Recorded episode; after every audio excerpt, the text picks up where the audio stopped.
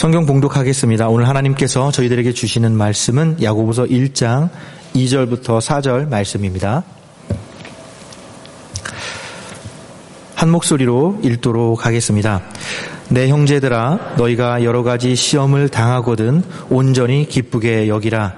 이는 너희 믿음의 시련이 인내를 만들어내는 줄 너희가 알미라. 인내를 온전히 이루라. 이는 너희로 온전하고 구비하여 조금도 부족함이 없게 하려 함이라. 아멘. 이어서 안선호 목사님께서 시험 성숙을 위한 통로라는 제목으로 말씀 증거해 주시겠습니다. 네, 오늘 그 야고보서 강해를 이어가도록 하겠습니다. 야고보서 1장 2절에서 11절은 어, 야고보서의 세 가지 핵심적인 주제를 진술하고 있습니다. 2절에서 아, 4절은 시험을 대하는 생각과 태도에 대한 권면입니다. 그리고 5절에서 8절은 지혜를 구하라 라는 권면입니다. 그리고 9절에서부터 11절은 부와 가난에 대한 바른 태도에 대한 권면으로 이루어지고 있습니다. 이 세 가지 주제들, 곧 시험과 지혜와 부와 가난에 대한 문제들을 사도 야고보는 1장 12절부터 27절까지는 재진술하고 있고 그리고 1장 28절부터 5장 18절까지는 이 세 가지 주제들을 확장시켜 나가고 있습니다. 그래서 야고보는 주요한 이 주제들을 반복과 심화를 통해서 이어가는 그 같은 기본적인 논리적 구조를 가지고 있다. 이것을 전체적인 뼈대로서 이해를 하고 야고보서를 우리가 읽어 나가면 좋을 것 같습니다. 오늘 본문은 이 세 가지 주요한 주제들 가운데 첫 번째 주제로서 시험을 대하는 생각과 태도가 어떠해야 하는지에 대한 권면이라고 할 수 있습니다. 오늘 본문에 대해서 제가 말하기 전에 먼저 한 가지 오늘 본문을 우리들이 잘못 그 사용했을 때 일어날 수 있는 오해에 대해서 이야기를 하고 싶습니다. 아, 예수님께서는 사랑하시는 나사로가 병들었다라는 이야기를 들으셨습니다. 그리고 제자들에게 요한복음 11장 4절에서 말씀하시기를 이 병은 죽을 병이 아니라 하나님의 영광을 위하며 하나님의 아들이 이로 말미암아 영광을 받게 하려 함이니라라고 말씀하셨습니다. 그런데 예수님께서는 이렇게 나사로의 질병에 대해서 하나님께서 갖고 계신 목적을 분명히 알고 계셨지만 마리아와 마르다를 만나셨을 때는 요한복음 11장 35절을 보게 되면 이 나사로의 죽음에 하나님의 목적이 있다라고 먼저 이야기하시기 전에 이 나사로의 죽음 앞에 예수께서 먼저 우셨고 그리고 그들을 위로하셨습니다. 우리 주변에도 슬픔 가운데 있는 이들이 많이 있습니다. 그들에게 성경적 권면이 필요합니다. 그렇지만 그들을 권면하고 위로할 때는 매우 주의 깊게 신중하게 해야 한다는 것을 먼저 말씀을 드리도록 하겠습니다. 예, 오늘 야고보서 1장 2절부터 4절의 말씀을 보게 되면 거기에 두 개의 명령형들이 있다는 것을 볼 수 있습니다. 2절을 보게 되면 야고보서 전체의 첫 번째 명령이 기쁘게 여기라라는 명령이 기록되어 있습니다. 그리고 3절의 말씀을 보게 되면 이는 너의 믿음의 시련이 인내를 만들어내는 줄 너희가 알기 때문이다 라고 말하면서 여러 가지 시험을 당하였을 때 온전히 기뻐해야 되는 이유가 3절에 기록되어 있습니다. 그리고 4절에 두 번째 명령이 기록되어 있습니다. 두 번째 명령은 인내를 온전히 이루라 라는 것입니다. 그리고 이어지는 중반절에 인내를 온전히 이루어야 하는 목적을 말하고 있는데 그것은 이는 너희로 온전하고 구비하도록 하기 위한 것이다 라고 말하고 있습니다. 그리고 동일한 내용을 부정적인 표현을 사용해서 4절 후반절에 조금도 부족함이 없게 하려 함이니라 이렇게 말하고 있다는 것이죠. 그래서 이렇게 먼저 오늘 본문 말씀 야고보서 1장 2절에서 4절의 구조를 우리가 염두에 두면서 내용을 이해해야 할 것입니다. 사도 야고보는 이 첫 번째 권면을 시작하면서 내 형제들아라고 부르고 있습니다. 야고보서 전체 사도 야고보는 15번 내 형제들아 라고 불렀습니다. 그리고 첫 번째 권면을 시작하면서 야고보는 내 형제들아 라고 부르면서 설교자다운 면모를 드러내고 있습니다. 그리스와 로마의 수사학에서 설득력에는 세 가지 요소가 필요하다라고 말합니다.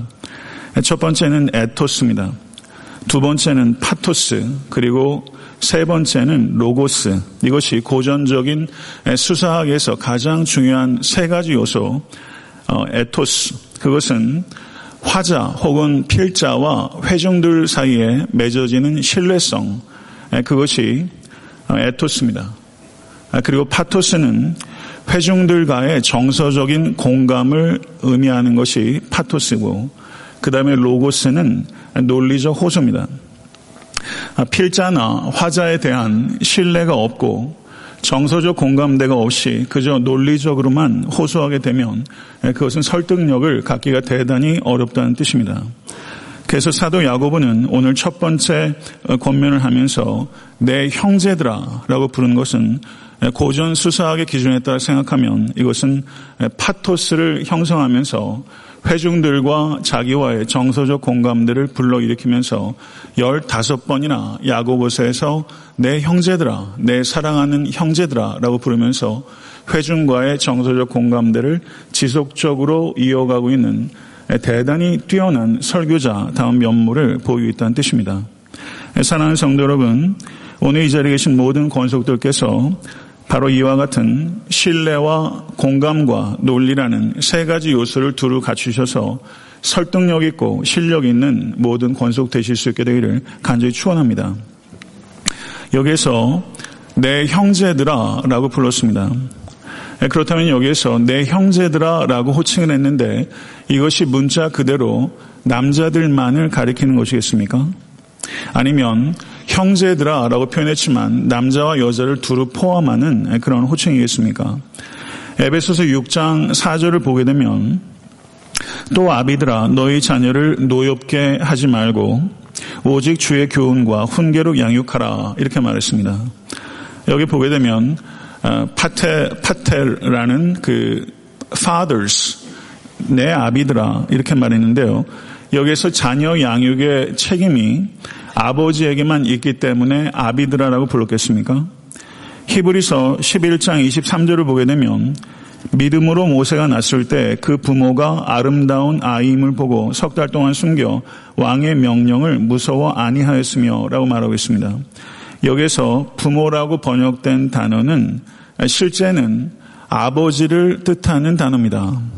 그런데 아버지라고 번역하지 않고 여기에서 예, 부모라고 번역을 한 것입니다.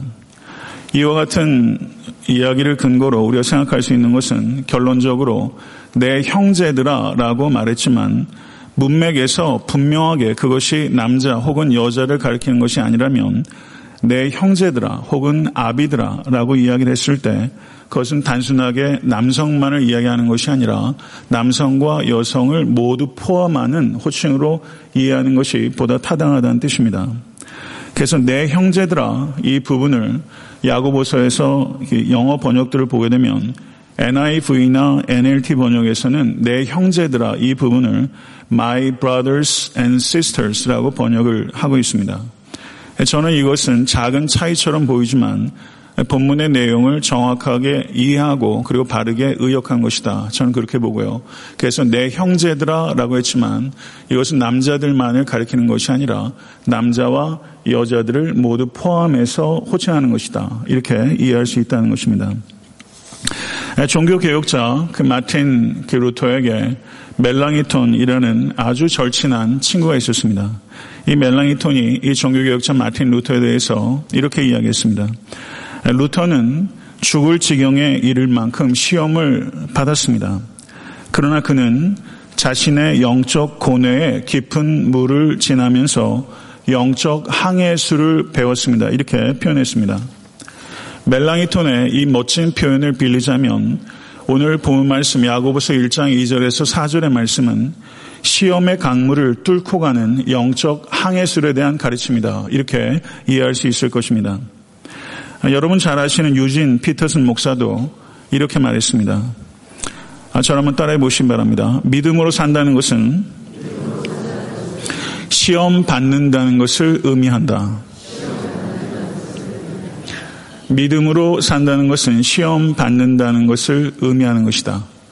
그렇기 때문에 사도 야고보는 수십 개의 권면을 야고보에서 하고 있지만 제일 첫 번째 권면으로서 시험 당했을 때 성도들의 생각과 태도가 어떠해야 되는지에 대한 명령을 주고 있다는 것은 매우 적절한 것이라 할 수 있습니다. 예수님께서는 공생애를 시작하시면서 광야에서 시험 받는 것으로 공생애를 시작하셨습니다. 오늘 여기에서 시험이라고 번역되고 있는 이 성경 원어 헬라어는 페이라스모스라는 단어입니다. 그런데 이 단어는 금속을 불로 재련하기 위해서 금속을 두드리는 행위, 그 행위와 연관이 되는 단어입니다. 성도 여러분, 혹시 시험 중에 계시지는 않습니까? 여러분들이 생각할 때 시험은 무엇입니까? 파워블 로또에 당첨이 된다면 그것을 시험이라고 말할 수 있겠습니까? 여러분 그런 시험 한번 꼭 당해보고 싶지 않으십니까? 그러나 여기서 우리가 깊이 한번 생각해 볼 수 있게 되기를 바랍니다. 파워볼에 당첨되는 것을 시험이라고 정말 생각하는가? 제가 극단적인 얘기를 들었지만요. 잠언서 30장 8절을 보게 되면 아굴의 기도가 기록되어 있습니다. 잘 아시는 대로 나를 가난하게도 마옵시고 부하게도 마옵시고 오직 필요한 약 양식으로 나를 먹이시옵소서. 부한 것도 가난한 것도 건강한 것도 병든 것도 모든 것이 다 시험이 될 수 있다는 것을 우리 아굴의 기도를 통해서 우리는 배워야 되는 것입니다. 성도 여러분, 실패만 시험이 되는 것이 아니라 성공도 시험이 될 수 있고 불편함만 시험이 되는 것이 아니라 편안함도 시험이 될 수 있다는 것을 깊이 신중하게 생각하실 수 있게 간절히 바랍니다. 다윗에게 사울을 죽을 수, 죽일 수 있었던 기회가 두 번 있었습니다. 그때 다윗의 부하들은 하나님께서 허락하신 기회라고 주장했습니다. 그러나 그것은 기회였습니까? 시험이었습니까?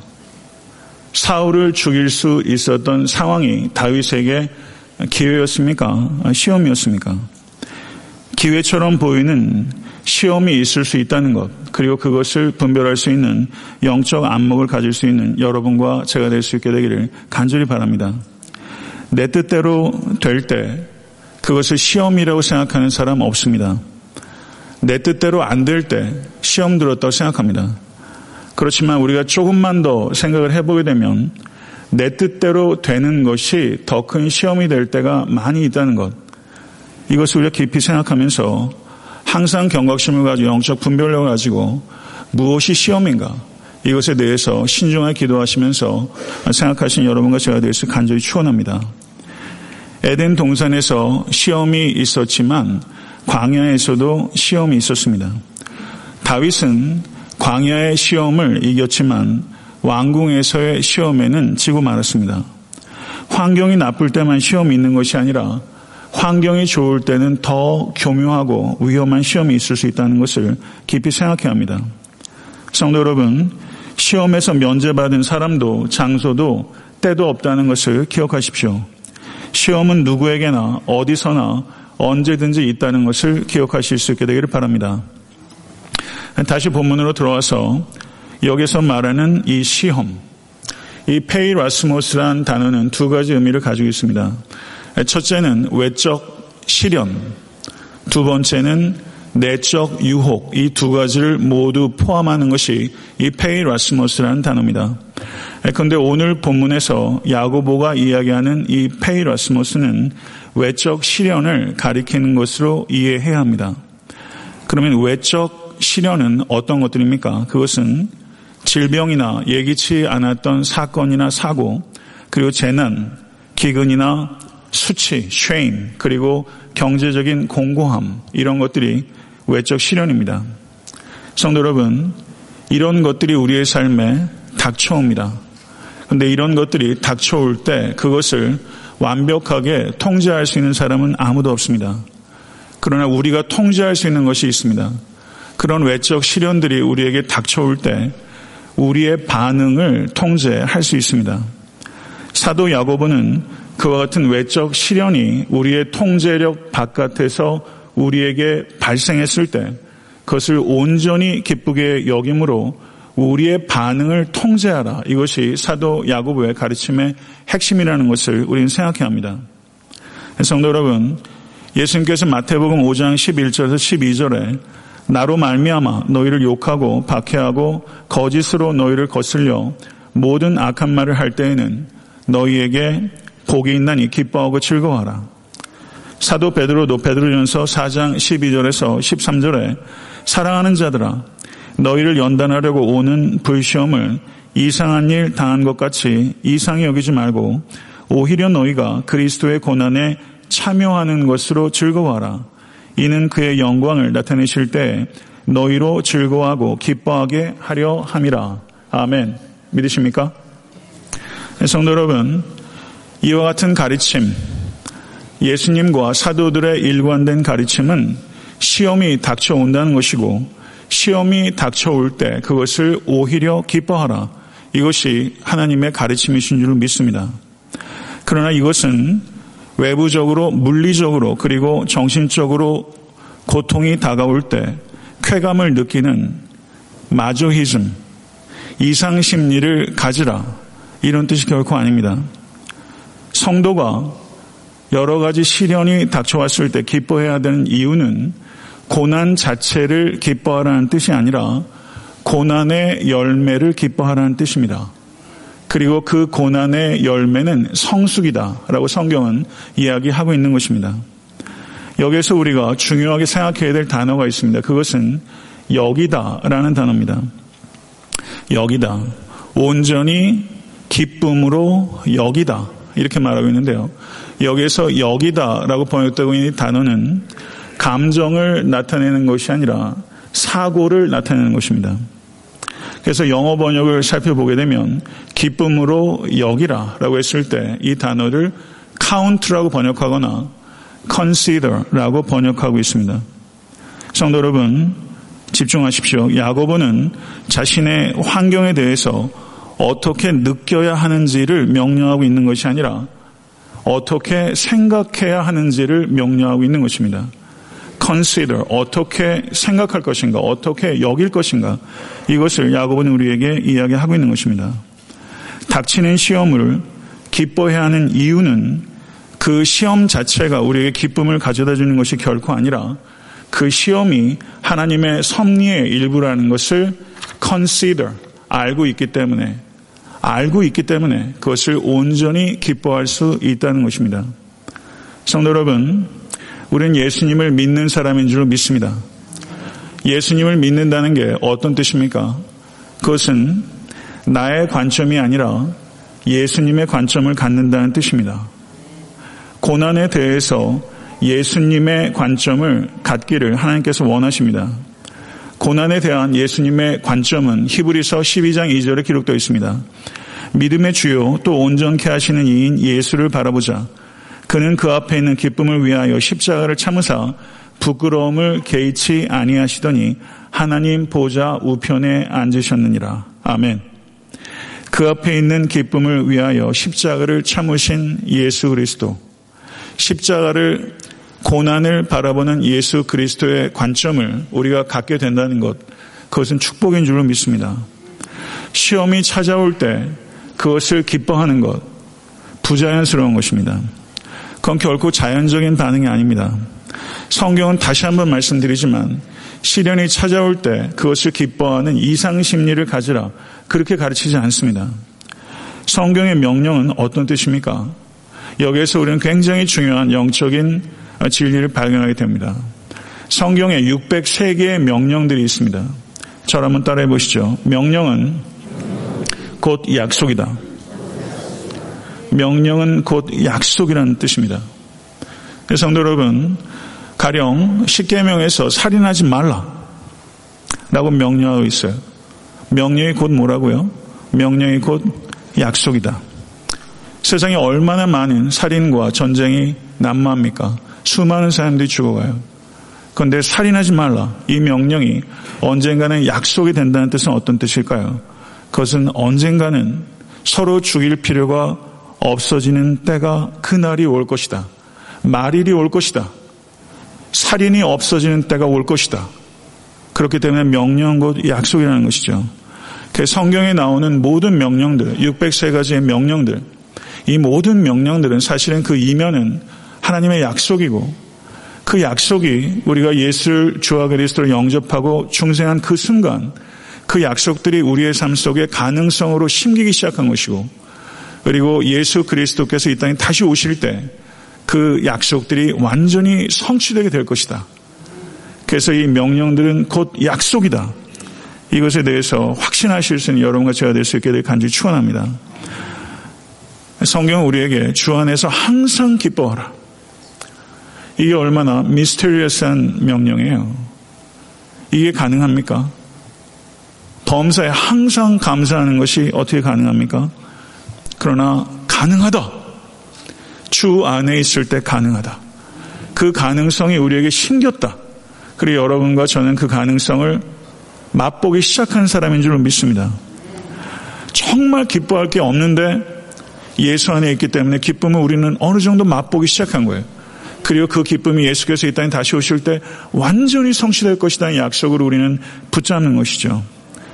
우린 예수께서 이 땅에 다시 오실 때 여러 가지 시험이 닥칠 때 온전히 기뻐하라.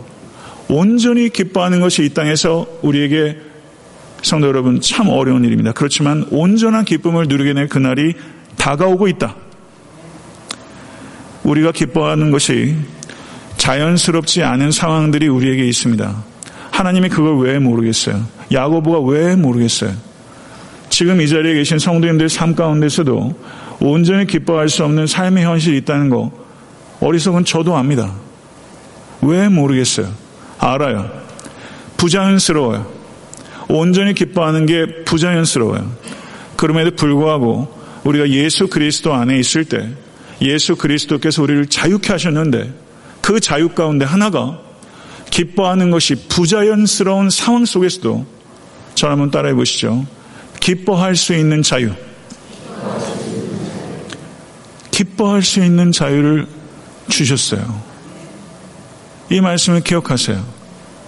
우리에게 주신 자유는 고상하고 능력 있는 자유입니다. 기뻐하는 것이 도무지 부자연스러운 상황들 속에서도 우리에게 기뻐할 수 있는 자유를 주셨어요. 우리는 그런 자유인입니다. 믿으십니까? 아멘. 3절의 말씀을 보십시오. 시험을 당할 때 온전히 기뻐해야 하는 이유를 말하고 있어요. 왜냐하면 시험이 인내를 프로듀스하기 때문이다.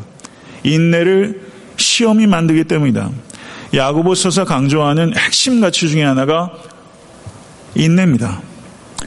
야고보서 5장 11절을 보셔도 보라 인내하는 자를 우리가 복되다 하나니 너희가 요배 인내를 들었고 주께서 주신 결말을 보았거니와 주는 가장 자비하시고 극률이 여기시는 자신이라 라고 말하면서 야고보서의 시작과 끝에 이 인내를 언급하면서 가장 핵심적인 가치 그것이 야고보서의 인내요 믿는 성도에게 가장 핵심적인 가치가 인내라는 것을 분명하게 이야기하고 있어요. 여러분은 인내하십니까? 인내하세요. 인내가 뭐예요? 서양 사람들도 인내를 얘기해요. 그러면 다른 종교와 철학에서 얘기하는 소위 미덕으로서의 인내와 성경적 인내는 어떻게 다른 것입니까? 여기에서 인내는요, 분명히 상황에 대해서 수동적으로 체념하고 인정하라. 이런 뜻 아닙니다. 온전히 기뻐하라. 라고 이야기를 하자마자 그렇게 수동적이고 체념적으로 인내하라. 이렇게 이야기를 한다는 것은 문맥에 맞지 않아요. 이거는 문맥에 부합하는 이해도 아니에요. 그러면 인내는 무엇인가? 성경적 인내는 무엇인가? 이렇게 얘기할 수 있습니다. 적극적이고 강하게 저항하고 도전하는 지속적인 용기. 적극적이고 강하게 저항하고 도전하는 지속적인 용기. 그래서 이 인내를 번역하고 있는 영어 번역을 보게 되면요. 인내가 일반적으로 제일 많이 번역된 영어가 뭐예요? patience죠. 근데 patience라고 번역되기보다는 endurance. 그리고 제가 제일 좋아하는 번역은 이 인내가 steadfastness. ESB 번역과 RSV 번역에는 steadfastness라고 번역하고 있어요. 그러니까 인내가 뭐예요? 확 고부동함이에요. 성경적 인내는 확고부동함이에요. 이 확고부동함은요, 진리 위에 있을 때 생기는 것입니다. 이것은 의지로 생기는 확고부동함이 아니에요. 의지로 확고부동하기엔 어려운 삶의 현실이 너무 많아요. 진리에 붙어 있을 때 생기는 확고부동함. 그래서 테메스라는 성경학자는 이 인내를 기가 막히게 표현했어요. 한번 따라해 보시겠습니까? 군사적 인내. 군사적 인내. 어떻게 이런 말을 생각할지 너무 놀랍더라고요. 머리가 그냥 깨이는 것 같더라고요. 군사적 인내. 저는 이런 말을 생각해 본 적이 없어요. 군사적 인내. 수동적인 체념이나 기다림이 아니라 교전 중에 기다림과 같은 인내다. 교전 중에 기다림과 같은 인내다. 하나님만을 신뢰하는 자가 가질 수 있는 불굴의 지구력이다. 불굴의 지구력이에요. 하나님을 신뢰하는 자만이 가질 수 있는 불굴의 지구력. 이 불굴의 지구력을 야고보서 5장에서 욥을 이야기했는데요. 욥기 23장 8절에서 10절 우리 다 한번 다 같이 한번 읽어보면서 이 욥의 불굴의 지구력 8절부터 10절까지 읽겠습니다. 시작. 그런데 내가 앞으로 가도 그가 아니 계시고 뒤로 가도 보이지 아니하며 그가 왼편에서 이러시나 내가 만날 수 없고 그가 오른편으로 돌이키시나 배울 수 없구나. 나의 가는 길을 오직 그가 아시나니 그가 나를 단련하신 후에는 내가 정금같이 나오리라. 아멘. 그가 나를 단련하신 후에는 아까 이, 이 연단한다는 것이 금속을 재단하는 것과 재련하는 것과 같다 그랬죠. 그가 나를 단련하신 후에는 내가 정금과 같이 나오리라. 라는 군사적 인내. 불굴의 지구력, 불굴의 저항이죠. 인생은 무엇입니까? 세상 사람들은 금을 찾아요. 그러나 그리스도인들은 금을 찾는 게 우리의 목적이 아닙니다. 우리는 정금이 되는 것이 우리의 삶의 목적인 줄 믿습니다. 우리는 정금 찾기를 하는 사람이 아니에요. 정금 되기를 위해서 사는 사람이에요. 참된 그리스도인에게 정말 중요한 게 뭡니까? 나에게 어떤 일이 닥치는가 하는 게 중요한 것이 아니라 내 안에 어떤 일이 일어나는가 하는 것이 항상 중요한 거예요.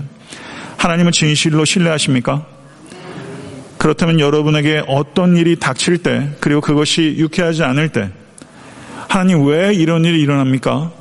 라는 질문에서 자유할 수는 없습니다. 그건 이상한 거예요. 하나님 왜 이런 일이 일어납니까? 물을 수 있습니다. 그러나 거기에 머무르면 이상한 것입니다. 진실된 성도는 하나님 왜 이런 일이 일어납니까? 에서 올라갑니다. 사다리를 타고 올라갑니다. 그리고 하나님 이 일을 통해서 무엇을 원하십니까? 라고 그 질문이 승화되는 것입니다. 이것이 참된 믿음이죠. 그렇기 때문에 우리는 이렇게 선포할 수 있습니다. 선언할 수 있습니다. 우리는 그리스도의 제자입니다. 아멘. 그리스도의 참 제자에게는 고난이 닥치든 고난이 지나가든 사실은 중요한 것이 아닙니다. 그리스도의 제자에게 정말 중요한 것은 무엇인가? 삶의 형편이 어떠하든지 하나님의 뜻을 준행하는 것, 그것이 중요한 것이고 그것이 기쁨의 근원인 줄로 믿으십니까? 하나님의 뜻을 준행하는 것이 기쁨의 근원이기 때문에 고난이 닥치든 고난이 지나가든 사실은 consider 생각하면 그것은 중요한 것이 아니다. 정말 중요한 것은 어떠한 형편이든지 하나님의 뜻을 준행하는 것이고 거기에서 오는 단맛 이것은 기쁨이 되는 줄 믿습니다. 고난에 대해서 이 자리에서 성도 여러분 두 가지 태도 중에 하나를 선택해야 합니다. 자꾸 이런 어려움들이 닥칠 때 그것을 허용하신 하나님을 원망하고 더 멀리 하나님으로부터 갈 것인가? 아니면 여러 가지 어려움들이 여러 가지 그건 다채로운 어려움들이 닥쳐요. 인생이 그렇잖아요. 닥칠 때 하나님께 더 가까이 갈 것인가? 이 둘 중에 하나의 선택이에요. 성도 여러분, 여러분에게 여러 가지 시험이 닥칠 때 그것은 하나님께로 더 가까이 이끌기 위한 하나님의 메가폰 소리다. C.S. 루이스의 말입니다. 성도는 모쪼록, 여러 가지 시험에 리액션 하지 마시고 그 시험에 response 하셔서 주께 더 가까이 가십시오.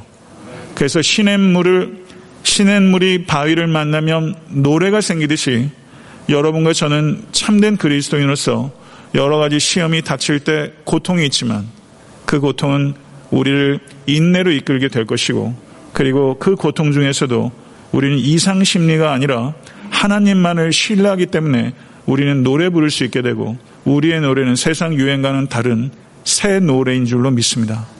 이 노래를 부르실 수 있는 아름다운 성도, 아름다운 존재가 되어 가실 수 있게 되길 간절히 축원합니다.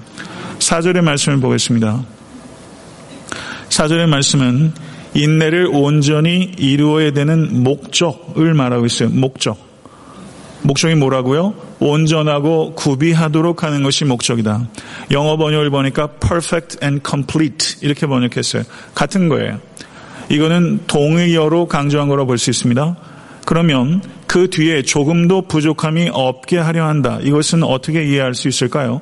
온전하고 구비하는 것은 긍정적으로 표현했다면 조금도 부족함이 없는 게 온전한 거잖아요. 그럼 이건 부정적으로 강조해서 표현한 거예요. 그러면 여기에서 목적이 무엇이라는 것입니까? 목적. 한마디로 말하면 인내를 온전히 이루어야 되는 목적이 뭐, 뭐라고요? 성숙이에요. 성숙이 목적이라는 거예요. 인내 자체가 목적이 아니에요.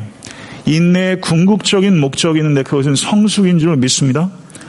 예수님께서 마태복음 5장 48절에 말씀하시기를 하늘에 계신 너희 아버지의 온전하심과 같이 너희도 온전하라. 성도 여러분, 여러분과 제가 살고 있는 시대, 아니 여러분과 저는요, 깊이 생각해 보세요.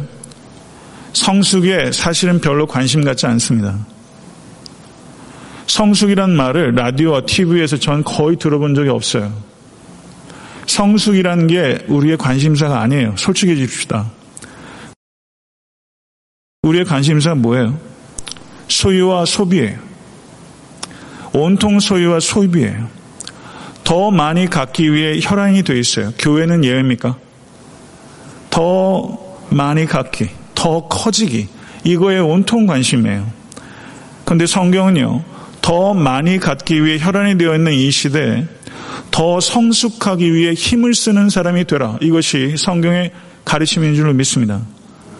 모쪼록 사는 권속 여러분, 더 많이 갖기라는 이 세상의 문화의 이 판도 속에서 더 성숙하기가 여러분과 저의 필생의 목표가 되는 온전하고 구비하여 조금도 부족함이 없어지게 되는 그것은 곧 어떤 것입니까? 그리스도의 인격이 목표가 되는 삶. 그것이 될 수 있게 간절히 축원합니다. 첫 번째 명령의 궁극적인 목적은 결국은 그리스도의 인격이에요. 사도 바울은 그래서 에베소 4장 13절에 우리가 다 하나님의 아들을 믿는 것과 아는 일에 하나가 되어 온전한 사람을 이루어 그리스도의 장성한 분량이 충만한 데까지 이르리니 라고 말했습니다. 그리스도의 장성한 분량 그 분량이 충만한 데까지 이르는 것 성도 여러분 이것은 이 땅에 살면서 가능하지 않습니다. 어떻게 여러분과 제가 그리스도처럼 온전히 사랑하며 온전한 거룩과 온전한 긍휼과 온전한 선하심과 온전한 신실하심과 온전한 온유하심과 온전한 겸손과 온전한 인내와 온전한 지혜와 그리스도의 온전한 능력에 우리가 도달할 수 있겠어요? 도달할 수 없습니다.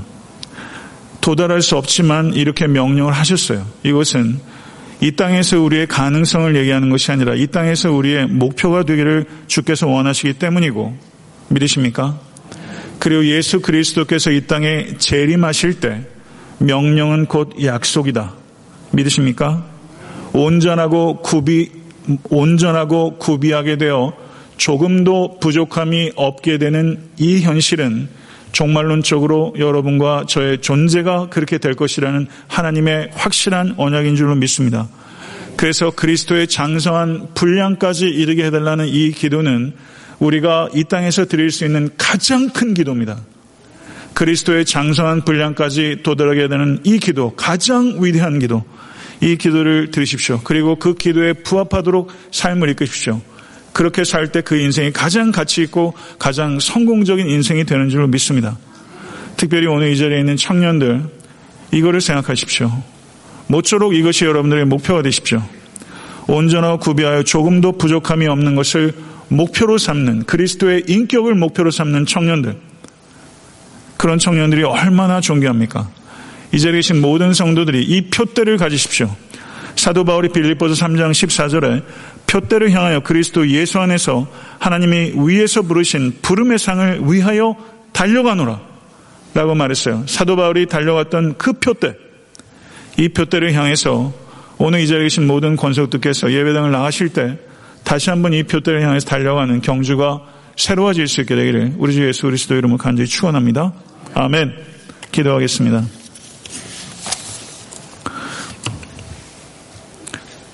존귀하신 아버지 하나님, 광야에서 예수 그리스도께서 시험을 당하시고 우리가 당하는 시험을 하시고 또 시험 당할 때 피할 길을 내시는 이는 오직 우리 주 예수 그리스도 한 분뿐임을 고백합니다. 여러 가지 시험이 있을 것이다. 믿는 자에게 말씀하셨습니다. 그리스도인인 우리들은 시험에서 면제된 자가 아니라 시험에서 인내를 배우고 시험을 통해서 온전하고 구비함을 얻게 되는 존재인 줄로 믿습니다. 그리고 그렇게 우리를 다듬어 가시는 토기장이 되신 하나님을 사랑하고 하나님을 전적으로 신뢰합니다. 이해하지 못할 때에도 하나님은 선하십니다. 하나님은 인자하십니다. 온전히 기쁘게 여길 수 있는 믿음의 신비를 경험하고 신뢰하는 모든 권속들 될 수 있도록 역사해 주시옵소서. 아버지 하나님 육신의 질고가 큽니다. 아버지 하나님 마음으로 투병하는 권속들이 있습니다. 아버지 마음에 심한 격통과 범민들 속에 아버지 하나님 자녀들이 돌아올 것을 위하여 아버지 백인 맛을 적시는 눈물의 간고들이 있습니다. 언제까지 침묵하시겠습니까?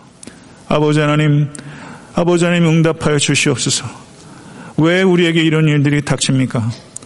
그렇지만 주님, 아버지 그 일들 속에서 주께서 무엇을 원하시는지 생각할 수 있도록 우리에게 믿음의 길을 걸어가게 하셨사오니 아버지 하나님 고통의 그 자리가 정금이 되는 자리가 될 수 있도록 도와주시고 정결하고 온전해짐을 입는 모든 권속들 될 수 있도록 인도해 주셔서 아버지 하나님 불굴의 저항 정신을 가지고 아버지 하나님 능동적이고 적극적이고 지속적으로 아버지 담대한 용기를 가지고 인내하며 그리스도의 장선 분량까지 성장할 수 있는 모든 권속들이 될 수 있도록 주님께서 도와주실 줄로 믿습니다. 우리에게 주신 명령들이 다 약속이 되어 성취가 되는 그날, 그날을 기다립니다. 오 주님 이 땅에 속히 오시옵소서 예수 그리스도 이름을 간절히 기도드렸사옵나이다. 아멘.